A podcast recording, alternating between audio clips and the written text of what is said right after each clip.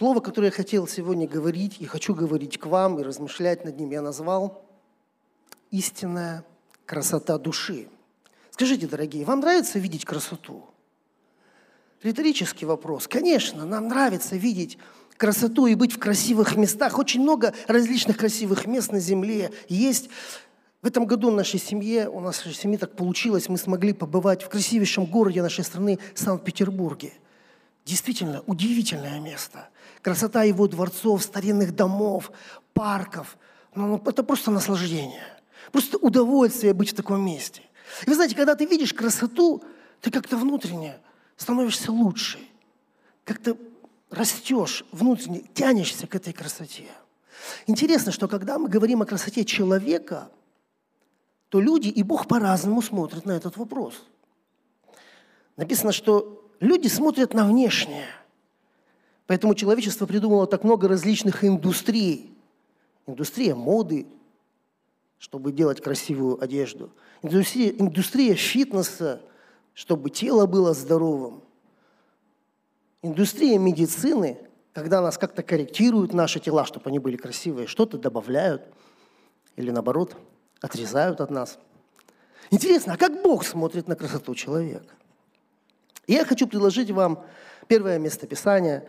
Это первое послание Петра из третьей главы, стихи 3 и 4. «Да будет украшением вашим не внешнее плетение волос, не золотые уборы или нарядность в одежде, но сокровенный сердце человек в нетленной красоте кроткого и молчаливого духа, что драгоценно перед Богом. Вот что является для Бога красотой человека. Это его кроткий и смиренный дух. И слово, которое я хочу говорить сегодня, это слово о смирении. И хочется сразу сказать, что никому из нас не нравится смиряться. Нам сложно это делать. Вы знаете, это состояние вообще не свойственно нашей душе – чтобы нам смириться, нам надо какие-то усилия прилагать. Нам надо работать со своим характером, со своей душой.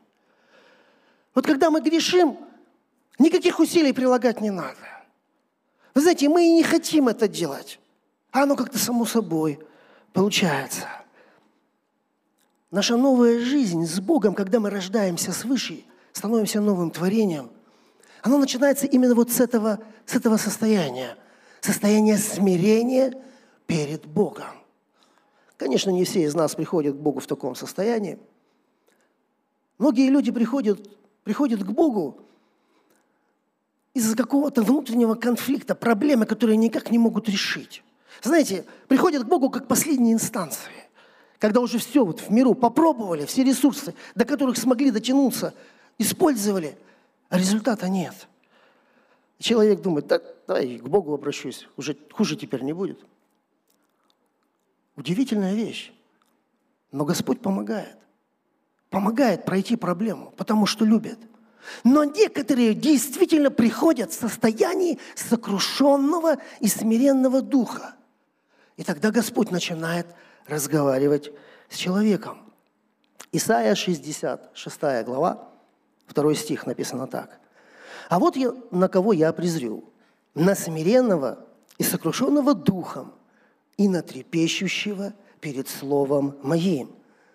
Исайя 57 глава, стих 15. «Ибо так говорит высокий и превознесенный, вечно живущий, святой имя Его. Я живу на высоте небес и во святилище, и также с сокрушенными и смиренными духом». Пророк говорит, что Бог не только замечает таких людей в таком состоянии, что Он не только выделяет этих людей, но когда мы в сезоне сокрушения, пророк говорит, что Бог просто живет, проживает это время с этой душой. Проживает это означает, что Он и днем, и ночью с тобой, как я со своей семьей. Мы живем вместе – вот так близко. Бог приходит к человеку, и человек способен услышать его голос. Ну, возникает вопрос, наверное. Ну, а зачем нам смирение? Ну, я понял, я пришел к Богу, смирился. Ну, один раз, ну, там, два, ну, там, три. Ну, что мне теперь всю жизнь вот в этом состоянии быть? Зачем? И почему это состояние вообще такое важное? И зачем мы тратим свое время, чтобы послушать это слово? В этом смысле я хочу сказать о двух вещах. Первое. Бог не может использовать гордого человека для своих целей и планов. Гордость – это состояние, противоположное смирению. Но через смиренную душу Бог может делать удивительные вещи. Для примера я очень коротко хочу привести этот пример из Ветхого Завета. Я хочу привести пример пророка Моисея. Библия вообще называет Моисея самым кротким человеком. И я хочу говорить с того места, когда Бог приходит к человеку и призывает Моисея на служение. К этому моменту Моисей уже 40 лет пасет овец в пустыне.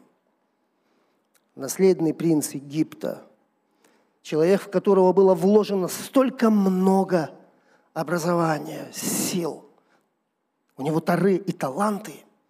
40 лет в пустыне. Обыкновенный пастух, даже не своего стада.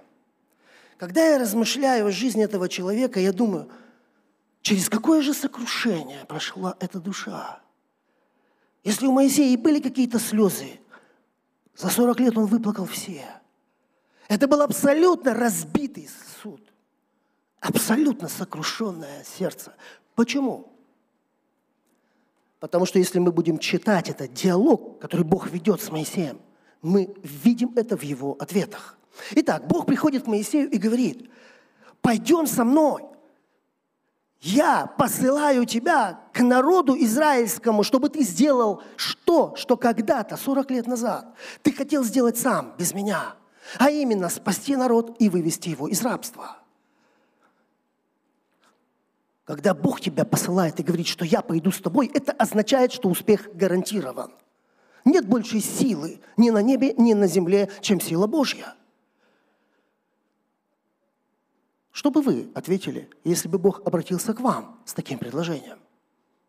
Я записал свои ответы, чтобы я, наверное, бы ответил на месте Моисея. Я бы сказал, Господи, ну, наконец-то, что так долго-то? 40 лет тебя жду. А может быть, я ответил бы, да, Господь, я согласен – Конечно. Я всегда знал, что я особенный человек, рожден для твоих великих дел. Но разве так отвечает Моисей? Он трижды отказывается. Сначала он говорит, я обыкновенный пастух. Да кто я такой? Чтобы я пошел к фараону, и он слушал меня. Потом он говорит, а как я народу твоему докажу вообще, что это ты послал меня? Ты посмотри на меня. И, наконец, третий ответ Моисея. Он говорит, «А я не умею разговаривать. Я разучился за эти годы. Я больше не умею строить грамотные логические фразы. У меня нет больше ораторского искусства. За эти 40 лет я с овцами провел времени больше, чем с людьми. Тебе нужно найти кого-то другого удивительное сокрушение человека. Но именно в этом состоянии он и нужен Господу. Именно в этом состоянии Бог может использовать его.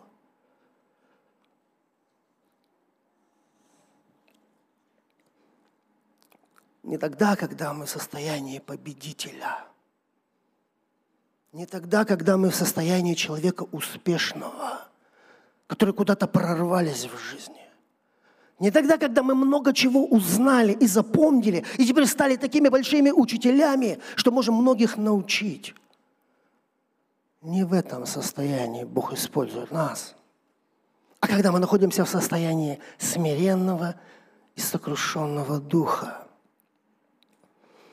Каким бы я ни был одарованным, образованным и даже мудрым, если я гордый, Бог не может меня использовать для своих планов – Бог не пришел к Моисею, когда он был в силе и славе принца египетского.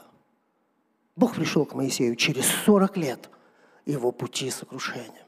И, наконец, вторая причина, по которой я считаю, нам очень важно быть и находиться в состоянии сокрушения. Именно в этом состоянии человек видит ясно. Притчи 22, 4. Написано так. «За смирением следует страх Господень, богатство и слава и жизнь». Как мы знаем из Библии, начало мудрости – страх Господень.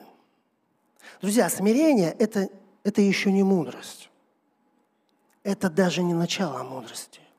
Но именно смирение открывает дверь, дает возможность человеку понимать страх Божий. Только смиренный человек видит ясно, как есть на самом деле. Его взгляд не затуманен тщеславием, эгоизмом и гордостью. Знаете, что интересно, дорогие? Что по-настоящему смиренный человек не видит себя таким. Но как только он начинает судить о себе, что он смирен, это означает, что гордость уже подошла к нему очень близко. Фарисей однажды рассказывает притчу о том, как два человека вошли в храм. Фарисей, э, Иисус, простите, рассказывает притчу о том, как два человека вошли в храм, фарисей и мытарь. И каждый из них молился Богу. Вы, наверное, помните, как молился фарисей. Он благодарил Господа за то, что вот он не такой, как эти грешные люди, как вот этот мытарь, например, потому что он делает и то, и то, и то для Господа. Служит, живет, проповедует, учит. И, и мытарь, который стоял и просто не мог поднять глаза на небо – и в душе своей сокрушался, и плакал, и бил себя в грудь. И единственное, что повторял, Господи, Господи, прости меня грешного, помилуй меня грешного человека. Фарисей думал, что он более оправдан перед Богом, чем этот мытарь. Но на самом деле было как раз все наоборот. Знаете, друзья, иногда нам кажется, что с нами вообще все хорошо. Вот что вообще никаких с нами проблем нет – и мы и, и не видим себя, что мы в проблеме, и не хотим слушать никого, кто говорит нам, что, в общем-то, надо обратить внимание на этот вопрос. Мы уверены в себе, что у нас все классно, и с Богом, и с людьми. А слава, успех приводит нас к превозношению и просто ослепляют человека. А смирение дает видеть ясно, как оно все есть на самом деле – Удивительная вещь иногда происходит с людьми. Вы знаете, вот нет у человека ничего. Ну, реально. Даже здоровье, и то все разрушено. И он приходит вот в таком состоянии к Богу, простите, может быть, за грубое слово, вот в каких портках был, в таких и дополз до Дома Божьего. И Бог помогает, исцеляет, восстанавливает, укрепляет человека наставляет его, дает ему силу, благословляет. И человек укрепляется, знаете, и выходит в мир, трудится, молится, посещает собрания, участвует в жизни церкви. Господь благословляет дальше. И вот успех приходит к человеку. Знаете, это классно, прорвался, удалось, молодец. Но проходит время, год, два, пять. И ты не видишь человека в собрании – а его нет. Его нет не в церкви. В делах церкви он не участвует. Потому что гордость пришла. И превозношение пришло. Теперь он уже сам все знает. Теперь он уже мудрый. Ему не надо ничему учить. У него своя голова на плечах. Апостол Павел принял от Господа мысль о том, что ему, апостолу, дало, дано жало во плоти, чтобы он не превозносился чрезвычайностью откровений. Дорогие, это ведь апостол Павел, который насадил столько церквей, который написал треть Нового Завета – который получал такие глубочайшие откровения от Святого Духа. Бог использовал его могущественно и много чудес совершил через этого человека. вот этот апостол Павел принимает от Господа вот эту мысль, что это жало во плоти, чтобы он не превозносился чрезвычайностью откровений. И знаете, что мне нравится в апостоле Павле? Что я не вижу никакого ропота, никакого проявления недовольства. Апостол Павел, он знал, как опасна гордость. И э, я хочу сейчас прочитать вам буквально несколько абзацев из книги Рика Джойнера «Последний поход». Просто для того, чтобы закончить вот этот вопрос, и вы увидели картину несколько шире, чем то, что, о чем я говорю. Гордость – это тот враг, который увидеть труднее, которого увидеть труднее всего, и который всегда крадется позади тебя с горечью, сказала мудрость. Ты всегда должен помнить о том, что в этой жизни ты можешь упасть в любое время и с любого уровня. Как мы можем защитить себя от подобной атаки, спросил я. Оставайся со мной. Спрашивай у Господа совета перед принятием любого важного решения. И постоянно будь одет в мантию смирения. Тогда враг никогда не сможет ослепить и обмануть тебя, так как это удалось ему с другими людьми. Я посмотрел на свою накидку. Она выглядела такой простой и невзрачной. И казалось мне, что в ней я больше похож на бездомного, чем на воина. Господь ближе к бездомным, чем к царям. Ты имеешь истинную силу лишь до той степени, до которой ты ходишь в благодати Божией, а Он смиренным дает благодать. Никакое вражеское оружие не сможет пробить эту мантию, потому что нет ничего сильнее его благодати. До тех пор, пока ты носишь эту мантию, ты в безопасности от подобного рода атак. Я остался стоять в окружении большого количества ангелов, которые служили израненным бойцам на уровне спасения. Проходя мимо этих ангелов, я заметил, что они склоняются передо мной на одно колено и выказывают мне величайшее уважение. В конце концов, я спросил одного из них, почему они это делают. Ведь даже самый меньший из них имел гораздо больше силы, чем я. «Потому что на тебе мантия», — ответил он. «Это самый высший ранг в царстве». «Но это всего лишь невзрачная накидка», — возразил ему я. «Нет», — ответил ангел, — «ты одет в благодать Божию. Большей силы не существует. Но нас тысячи, одетых в те же самые мантии. Как это может означать какой-то ранг? Вы грозные воины, сыны и дочери царя. Он сам носил ту же мантию, когда ходил по земле. До тех пор, пока на тебе эта мантия, никакая сила ни на небе, ни на земле не сможет устоять перед тобой. И на небе, и на земле все признают эту мантию. Мы его слуги. Он живет в тебе, и ты одет в его благодать. Вот зачем нам нужно смирение, друзья. Вот почему это так важно для каждого верующего человека. Возникает вопрос, а как мы можем протестировать себя, если вообще это возможно? И существуют ли какие-то обстоятельства или маркеры, в которых мы можем увидеть состояние своего сердца? Где нам, собственно, нужно проявлять смирение и как это делать? И первый пункт, на котором, отвечая на этот вопрос, которым я хотел бы поделиться с вами, мы проявляем смирение в общении и взаимодействии с другими людьми. Друзья, вот смирение перед людьми не должно быть человекоугодничеством. Это не лесть, это не заискивание. Смирение перед людьми – это внутренний настрой сердца на почтение. Знаете, что Библия очень много говорит о почтении. Сам Господь Иисус говорил, чтобы мы, каждый из нас почитал другого высшим себя. Господь также говорит, что возвышающий себя понизится, а унижающий себя будет возвышен. Апостол Павел советует нам, чтобы мы судили о себе скромно, по мере веры. Написано также, что мы должны с почтением и уважением относиться к начальствам и властям, ибо все они от Бога установлены. Написано, чтобы мы почитали людей, старших себя по возрасту, и тех, кто раньше, чем мы, пришел к Господу. Есть также текст о том, что почтение должны проявлять люди, имеющие ответственность в теле Христова. В чем суть почтения служителя?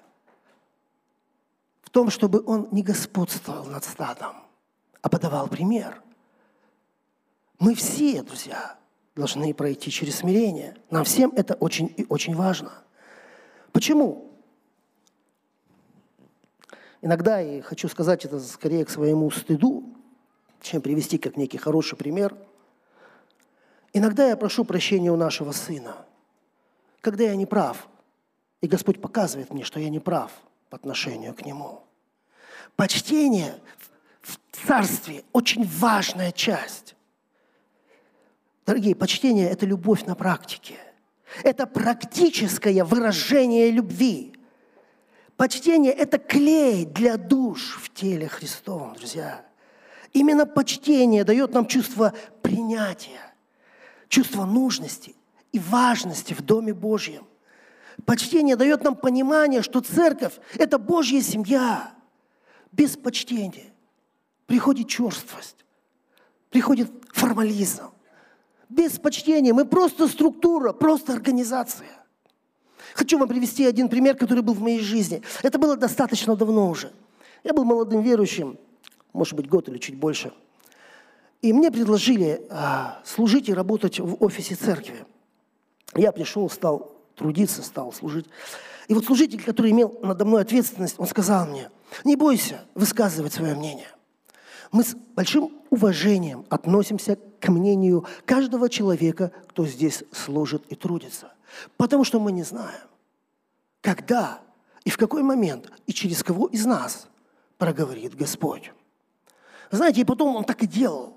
То время, пока мы служили вместе, он с глубоким уважением относился к моему мнению.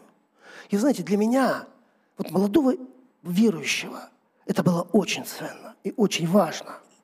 Второе, о чем бы хотелось сказать, что нам важно проявлять смирение, когда нас корректируют и критикуют.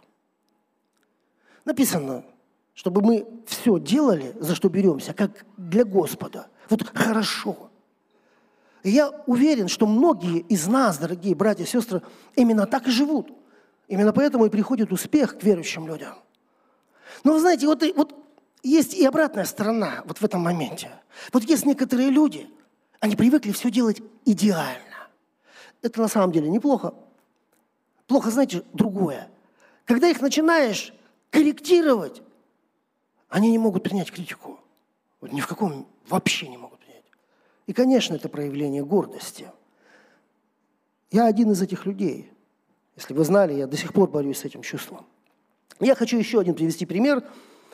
Вот из того же периода в мой, сезона в моей жизни, когда я служил в офисе, однажды один пастырь дал мне задание. Оно было большим, таким объемным, серьезным.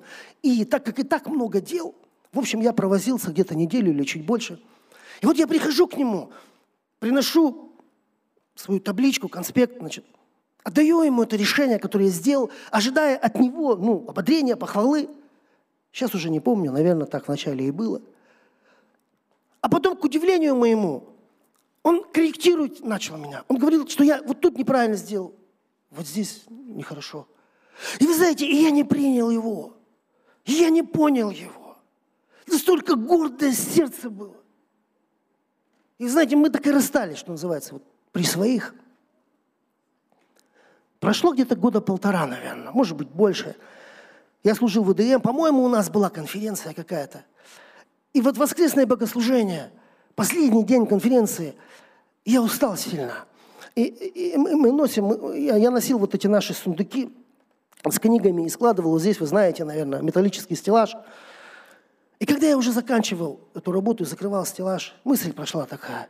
Там в самом начале я неправильно поставил ящик на ящик. И, возможно, литература портится, заминаться будет.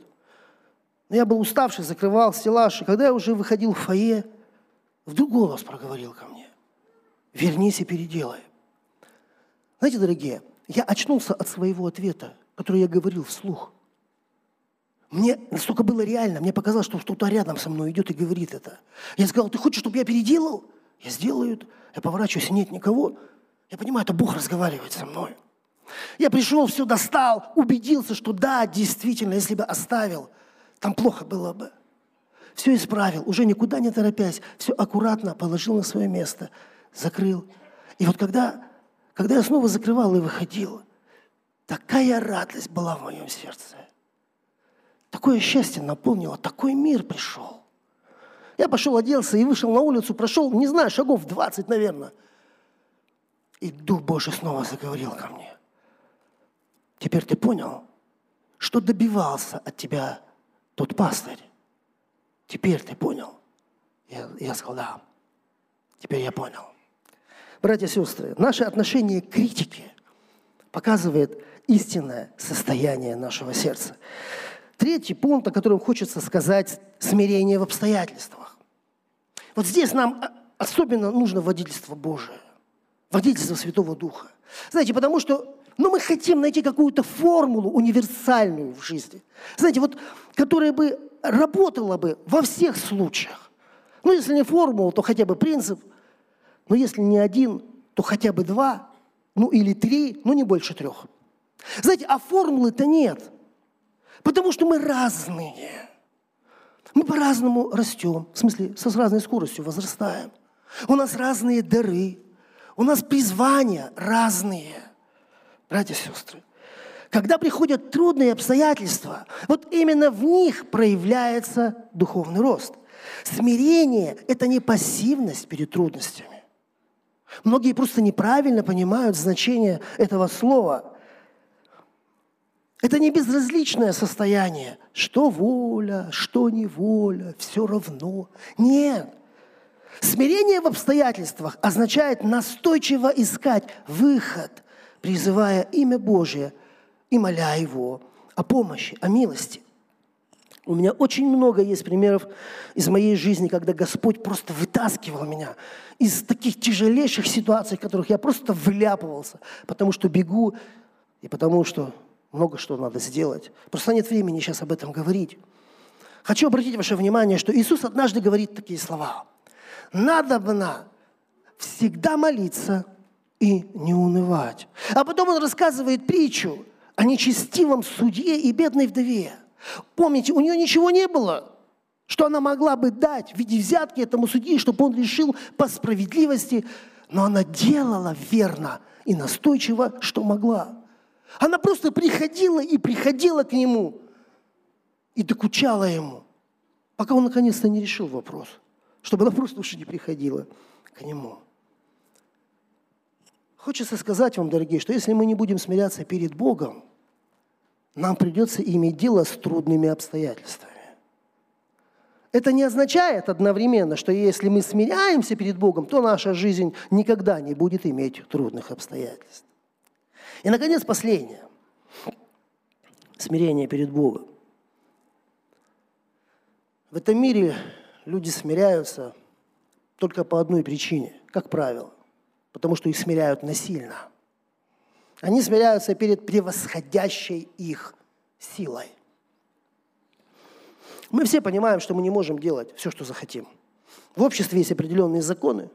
Если мы их приступим, у нас будут последствия – и это как-то останавливает нас, сдерживает людей.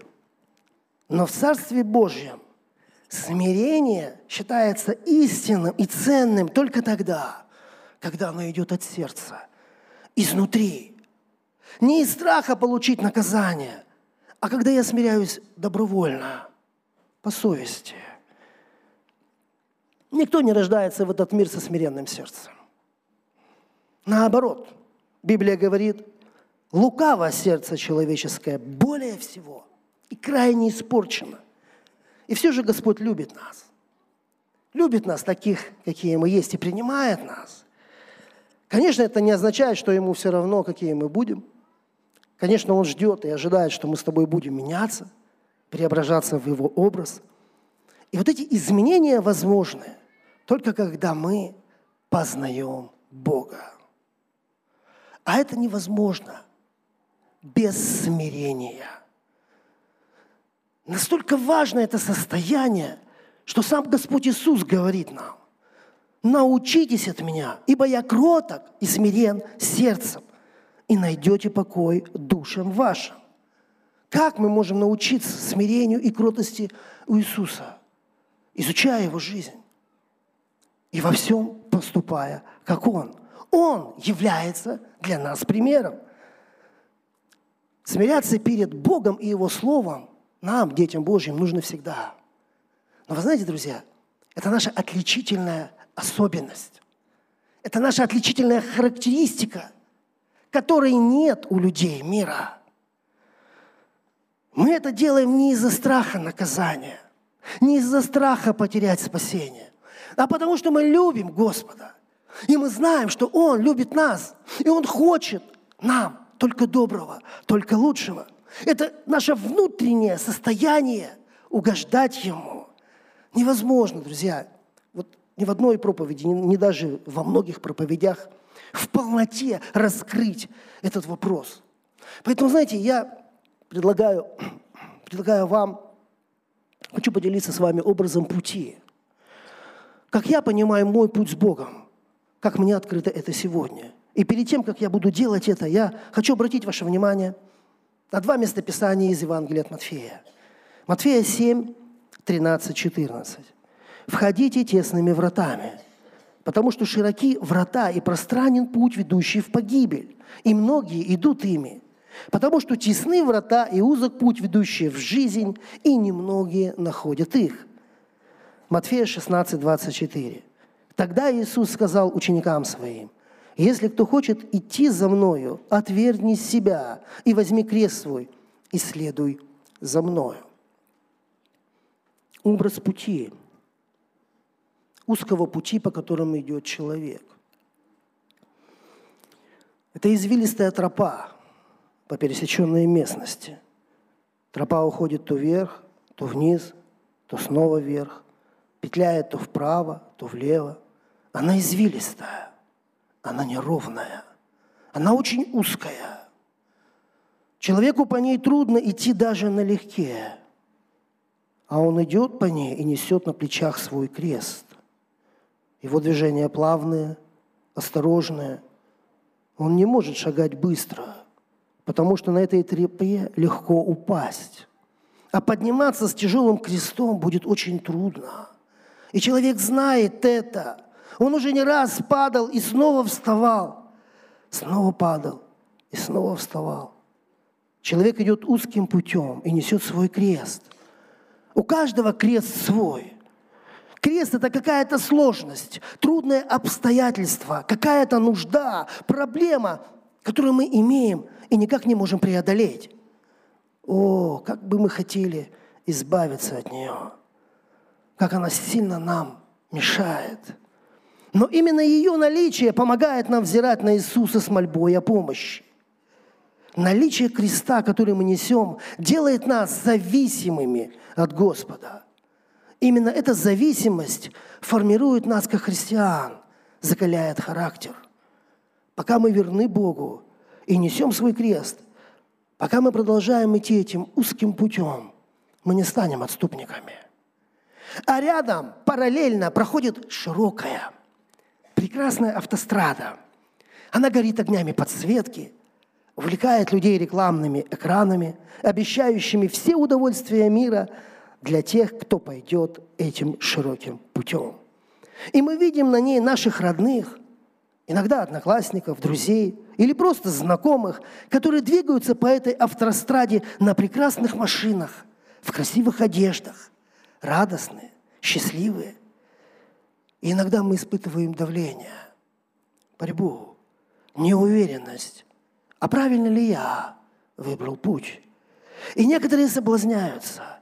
Они оставляют узкий путь и возвращаются на широкую дорогу. Хочу сказать вам, дорогие – то почти никто из тех, кто оставил узкий путь с Богом и выбрал широкую дорогу, обратно не возвращается.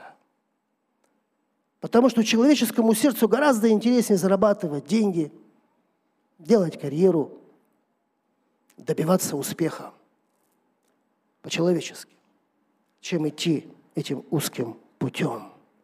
Есть пути, которые кажутся человеку прямыми, но конец их – путь к смерти. Притча, 14 глава, 12 стих. Братья и сестры, невозможно идти этим узким путем без смиренного сердца. Как быть смиренным? Очень коротко, друзья, мое время уходит. Первое. Нам нужно осознать, что нам действительно это необходимо. Потому что если это не ценно для нас, мы не будем в этом возрастать. Второе. Будьте, пребывайте в общении с братьями и сестрами в церкви. Это практически вам поможет смеяться. Знаете, иногда вот приходит такая сестра или брат, и ты точно понимаешь, тебе пора возвращаться смиренное состояние. Третье. Будьте открыты к общению с служителями. Будьте открыты к тому, что вас будут корректировать, друзья. Ну, вообще, посмотрите на это по-другому. Увидите в этом не негатив. Увидите, что кто-то молится о вас, думает о вас. Вы кому-то не безразличны. Увидите в этом возможности для вашего роста. И четвертое, смотрите на Господа. Учитесь смирению у Него. Послание к филиппийцам 2, 5, 8. «Ибо в вас должны быть те же чувствования, какие и во Христе Иисусе. Он, будучи образом Божиим, не почитал хищением быть равным Богу, но уничижил себя самого, приняв образ раба, сделавшись подобным человеком и по виду встав как человек, смирил себя, быв послушным даже до смерти, и смерти крестной. Иисус смирил себя. Бог стал человеком. Он знает нашу жизнь. Он сам был здесь с нами. Он терпел нужду. И Он любит нас. И у Него всегда есть выход. Он всегда готов нам помочь. Что еще важно? Никогда не забывайте, откуда Дух, Дух Божий просто нашел вас. Из какого глубокого рва Он вас поднял. В каком состоянии вы были, когда вы пришли к Богу. И в каком состоянии мы с вами находимся сейчас. Гордость, друзья, это независимость. Независимость от Бога, от других людей. Это состояние сердца, когда я сам решаю, как мне жить. Когда я и так все знаю. Меня учить не надо. В этом мире смирение не ценится. Оно считается чем-то слабым, неуместным, иногда даже глупым. Но написано, Бог смиренным дает силу. Бог смиренным дает благодать, а гордым противится. Вот что бы ты ни делал, если ты в состоянии гордости, Бог твой противник. Братья и сестры, и в конце я хочу сказать несколько слов. Что же такое истинное смирение? Смирение в духовном смысле – это моя духовная нищета. Иисус говорит, блаженные нищие духом. Знаете, не богатые духом, блаженные, не самодостаточные духовные люди, а именно нищие.